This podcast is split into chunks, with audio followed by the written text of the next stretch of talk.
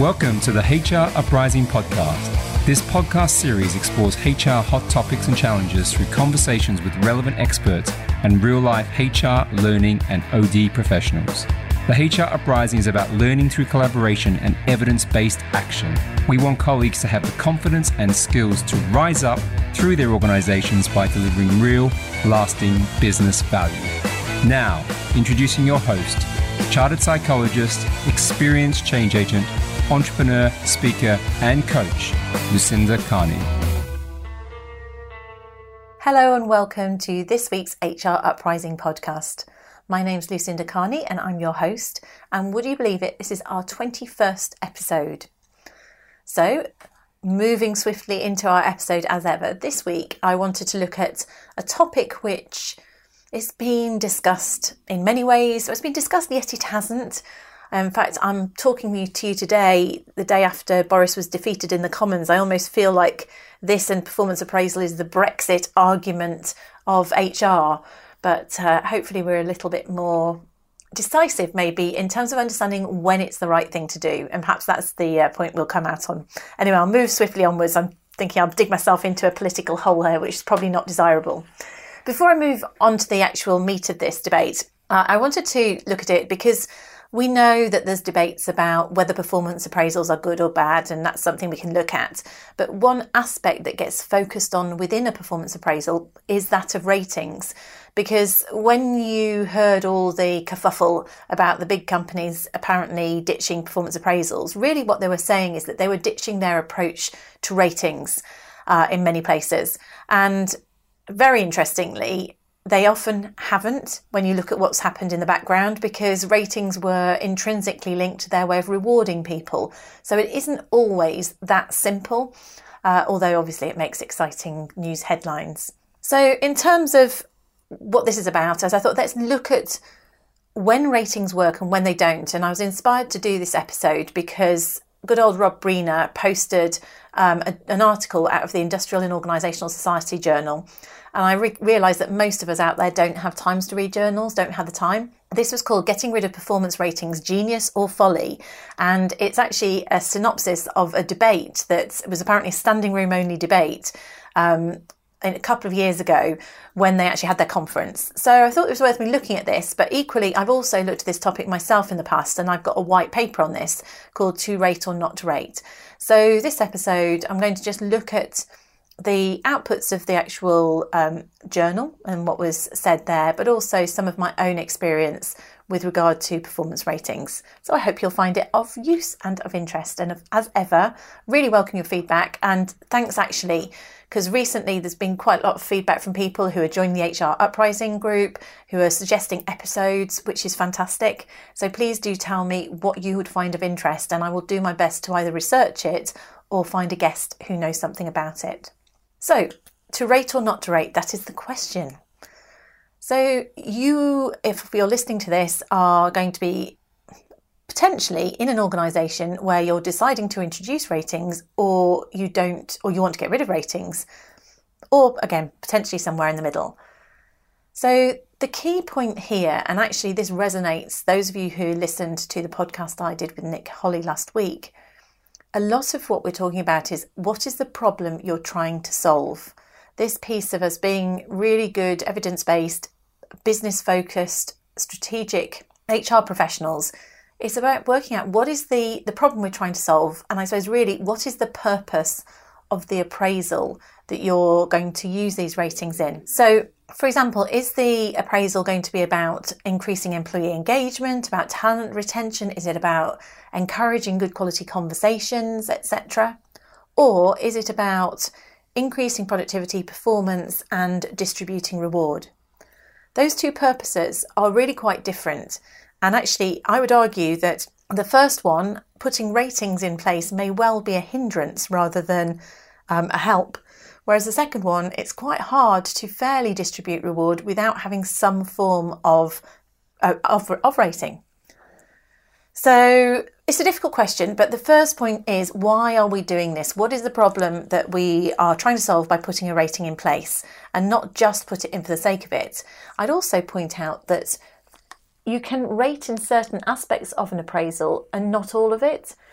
I've seen rating, I've seen appraisals where you have got goodness knows how many ratings all the way through. And that is a brilliant example of where people lose the will to live and they are going to become a tick box. The more tick boxes, which a rating kind of is, you put in, the more you're kind of wearing down people's energy in relation to making decisions. It's hard, and particularly where we've all been managers, where you've got to have that conversation and agree that rating. You don't want to have a fight with people on a regular basis. You want it to be a useful conversation. So I would certainly say if you are using ratings in an appraisal, less is more. And you might decide, therefore, to agree a performance rating against each objective and have an overall one at the end if you need to link to reward. Or it may be about just pure conversations, in which case you might get rid of them altogether.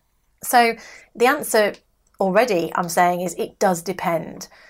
What do we see the pros and cons of performance ratings? So I've got some pros and cons that I have thought and I've experienced myself. And obviously, there were some different arguments in the debate that came through that I was looking at. So, the pros of something like this is that it allows organisations to differentiate between high and low performers. So, if you want to distribute reward proportionately against performance, then it's very hard to work out how to do that fairly without having some level of differentiation interestingly, in terms of retaining talent and attracting talent, there is a school of thought that says, well, I say school of thought, there's some evidence which is in the paper that I'll link to, which says that particularly millennials, they like to have um, differentiation, they like to be ranked. And in terms of attracting, well, they like to be ranked. Presumably, they like to feel that they're ranked high, but they like to see proportionate and how they how they um, stack up against their peers, and also uh, that high performers prefer organisations that they perceive to be meritocracies.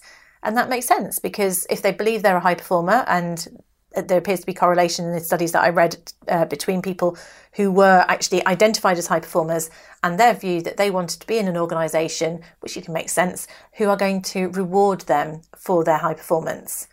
I certainly remember when I started out 20 odd years ago uh, in an organisation which undoubtedly does differentiated performance now.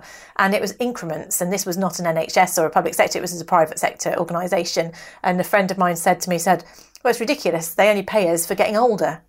Effectively, they're rewarding age as opposed to performance. And so that's not necessarily, you know, the motivation that we want to portray, and that might be an argument why you do want some way of rewarding high performance and performance ratings appears to be the best way that we have of doing that at the moment. So it's about differentiation, it's about allowing us to distribute reward. It gives you a quantitative indication of performance. This is an interesting one. You can see this as a pro and a con, but my view is if you want to drive high performance, then you want managers to have very clear conversations about what good looks like and to set clear objectives and agree clear objectives. If you have got a clear SMART objective, it should be quite easy to agree whether or not it has been met. However, if you want to identify uh, variations of meeting it, then you could quantify that. So if I achieved an objective ahead of the target, or if I overachieved on a metric, then that might be um, me overperforming in terms of that. So a higher performance exceeds, or if I almost met something, that might be an almost. So you can see how you could set a hard target um, or goal, and we do know that goals and feedback are um, attributed do drive performance, then being able to quantify performance against that could be a helpful way in which people can realise how they could increase their performance. So if I identify that had I achieved this particular objective a month earlier, that would have been exceeding, that might motivate me to do things faster sooner in future. So it does give a performance discussion focus by having this quantitative quantitative conversation. Of course, the downside of that is it's quite a tough conversation. It's quite a tiring conversation, um, emotionally draining conversation, possibly for managers, and you want it to be motivational. So you do need uh, the manager to have confidence and skill to be able, in both objective setting in the first place, to be able to give that as a good quality conversation. And that leads me on nicely to the fact that few managers are really skilled in objectively measuring performance. They may not have had the training, but it is human nature that people don't like giving bad news. and we shy away from those tough conversations. So we do need managers to have the courage and the skill and the confidence to be able to have those conversations, which probably all links back to us getting better at having overall feedback anyway. So, not only is that the case in terms of the ratings, if we don't like doing it, we're much more likely to bunch around the middle ratings um, and play it safe. So, then the conversation is probably demoralising, isn't really very motivational. The flip side of that is also managers might either overrate for reasons uh, that they want someone to feel rewarded or they want that person to feel extra motivated, and it may not be evidence based on their actual performance. The flip side of that is also people might underrate if they don't like somebody or if they have a, an issue with them. So there is obviously lots of room for bias. There's also plenty of evidence that uh, people how we view performance isn't necessarily consistent from one manager to the next. And that's one of the reasons I'll talk about calibration, which you can actually help that. And another point that I've experienced myself is where the rating then becomes the focus rather than the discussion. All of these are solvable if we're well educated, but it's where we refer to people as, oh, they were a three or they're a four or whatever. But people are not numbers. It should be their performance was rated at a three last year. Uh, but it can overwhelm the conversation, which of course this then comes back to what is the purpose of the conversation. So, what can we do about this? Because are they a necessary evil, or is there a way in which we can harness the benefits without um, succumbing to the negatives of them? Well, these are the points that I would make here. First of all, understand, as I said earlier, what's the purpose of the appraisal and make sure everybody understands that. And we've been talking about ongoing performance, year round conversations. If you only have an annual appraisal and it links to performance ratings and reward, then the likelihood is the focus is going to be about the rating. Maybe this is why you need to put energy into embedding a culture of more frequent conversations at different points in the year and ensuring that, let's say, a development conversation takes place at the mid-year point or at a quarter, um, at the early quarter in the year. We talk about year round performance management, where you might talk about development at the end of quarter one, maybe talent management at the end of quarter three, and maybe you talk about performance ratings at the half year point and the end of the year point. What that means is you have cleaner conversations throughout the year. The ratings conversations are about ratings, everyone understands that, and the uh, talent, the engagement, the development conversations steer clear of ratings and they are about motivation, engagement, and developing people. So think about how you can repurpose your performance management cycle to encourage and align ratings where they're necessary and make sure they're not there where they're not. I would avoid having one of these 10 page appraisal forms which has got ratings all the way through and incorporates talent management, uh, career conversations, all within that same performance rating document because those are incongruent conversations. I've got one here which um, I call five point scales, which this came out of a conversation with a colleague that I used to work with, and I think she's got a point. Five point scales are really common. I come across them, so whether or not we talk about terminology, I'll talk about in the next one. But we do have a tendency to go to the centre in some things, play it safe by going going three. Now, the danger with that is if I'm a manager and I rate that person a three, whatever that might mean, hopefully it doesn't say average, but even if that says performs or meets, then I might well find that people consider that to be demotivational because they look at it in relation to the overall scale. So they see that they are in the middle. And in reality, most managers only use points two to four and with the majority using a three. And so, because people don't use the outsides of the range, it's really only a three point scale. I found that you could just remove five and have a four point scale. The reality is, hardly anybody uses one. They're still using ratings two to four. But if you are therefore a three out of a four point scale, rated A, I'm using that terminology, if your rating is a three out of a four point scale, then actually it doesn't feel as average to people. They feel slightly happier. Just think it's a simple and possibly more effective way of making the experience more positive. And I hadn't thought of it until I tried to roll this out oh, years ago with an organisation, and people were complaining about the five point. They say, "Oh, it's still average." We're going, "No, it means this is fully meets." Uh, and when we removed that five, it just seemed to take away some of that argument. Terminology. So I've seen many rating scales that have terminology which is underwhelming at best, but could be considered as negative. Uh, often, this is particularly bad in organisations that have got translations. I'll say no more, having worked for a German company. But do you really want, if you've bust your guts, you've achieved all of your really stretching objectives, and then your performance is m- labelled average? People just don't want that, or acceptable, uh, or worse, simply three. So have a think about how you can put language in place. Maybe you don't even need numbers. At the end of the day, you know what the numbers are going to be if you're doing some sort of calibration. And use more aspirational language like fully achieved or complete performance. It just makes people happier, but it also probably makes managers' life a bit more easy or less painful, to be honest, if the language is more attractive. It partially meets or almost achieved is much better than underperformance. So think about the language, I've talked about things I alluded to objectives earlier. And of course, just remember that, uh, and I talked about it in relation to how you might under or overperform. Try to ensure that if you are using ratings against objectives, that people write objectives that they can overachieve. So if you've got to achieve 100% of something, how do you overachieve it? So that's where the skill of a manager talking to an individual about what their milestones might be, uh, otherwise, it's demotivational because the highest I can ever get is achieved. So make sure that when people are setting objectives, they consider how they're going to be able to rate performances along the scale as well, if that's how your system is set up. I talked earlier about the purpose of it. I personally think that if you are in an organisation, and I see this in I see this in the NHS actually and and other sort of government organisations is where they put ratings in, but there isn't a positive consequence. So if well, or certainly they haven't got the ability to align pay against it because of the way it's set up. People might be at the top of the top of their band, so they can't um, earn any more.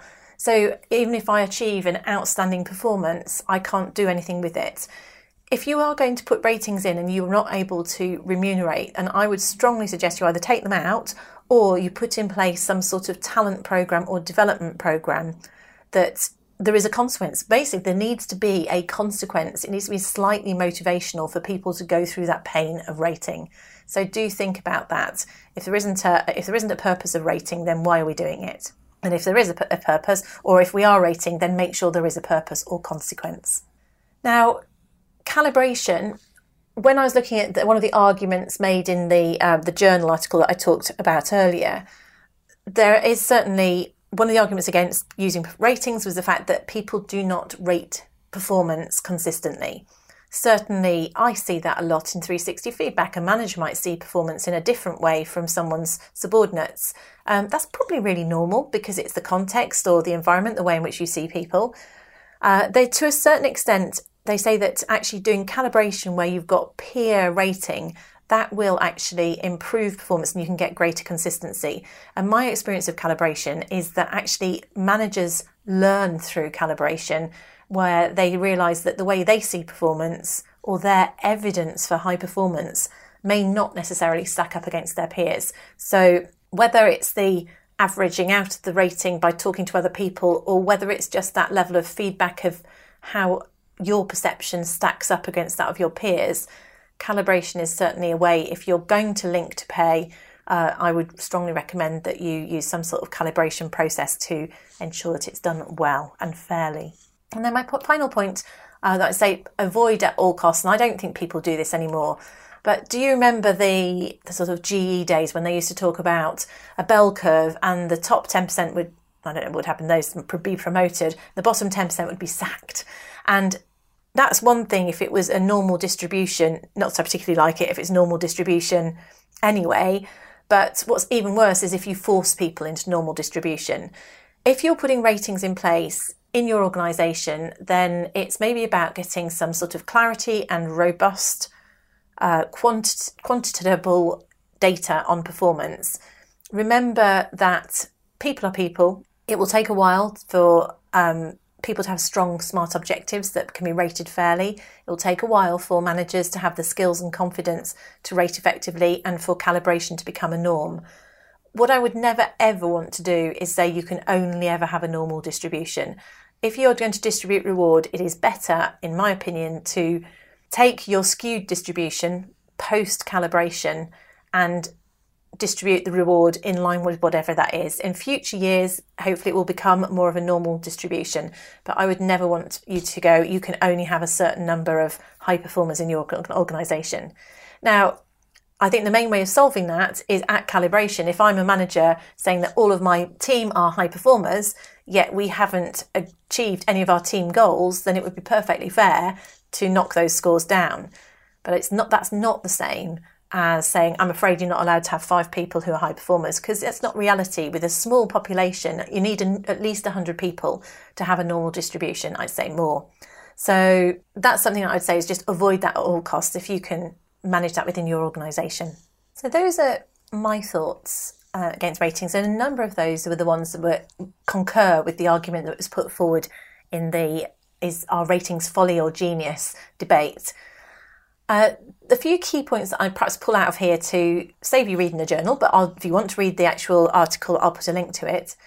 One point is that all the evidence suggests that people who are using performance appraisals and ratings, they are still doing that, or certainly they appeared to be doing that, according to Lawler, Benson, and McDermott in 2012. Now it's going back a little bit, um, but there does seem that people are still doing that because they're not quite sure that there's a better way of doing things yet. One of the points that they say is how can we improve rating scales? And this is something that I, I talked about in relation to maybe how big the rating scale was, and I talked about it about aspirational language.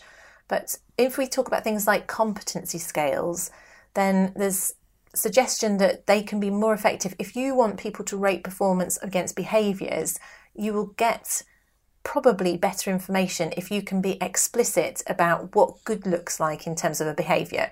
So, if I was to say a competency of, com- of communication skills, can I be explicit about what exceptional communication skills look like? Can I put two or three behaviours um, as behavioural indicators there? And equally, what does poor communication look like? So that I could then look at that as a map and compare that against the behaviours that I'm seeing. So having behaviours that, that can help that a lot.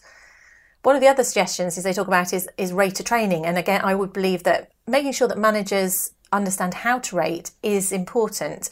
And I personally believe that putting people through an experience of calibration is probably one of the most powerful ways of learning on the job how effective you are at rating performance or consistent. However, it's interesting that it's not necessarily the, the thinking in this article is that what stops people from rating effectively isn't the fact that they don't know how to, it's the fact that they don't want to. So going back to this point that actually we're not motivated to do it, we, we don't we are don't want to have the conflict, the difficult conversation.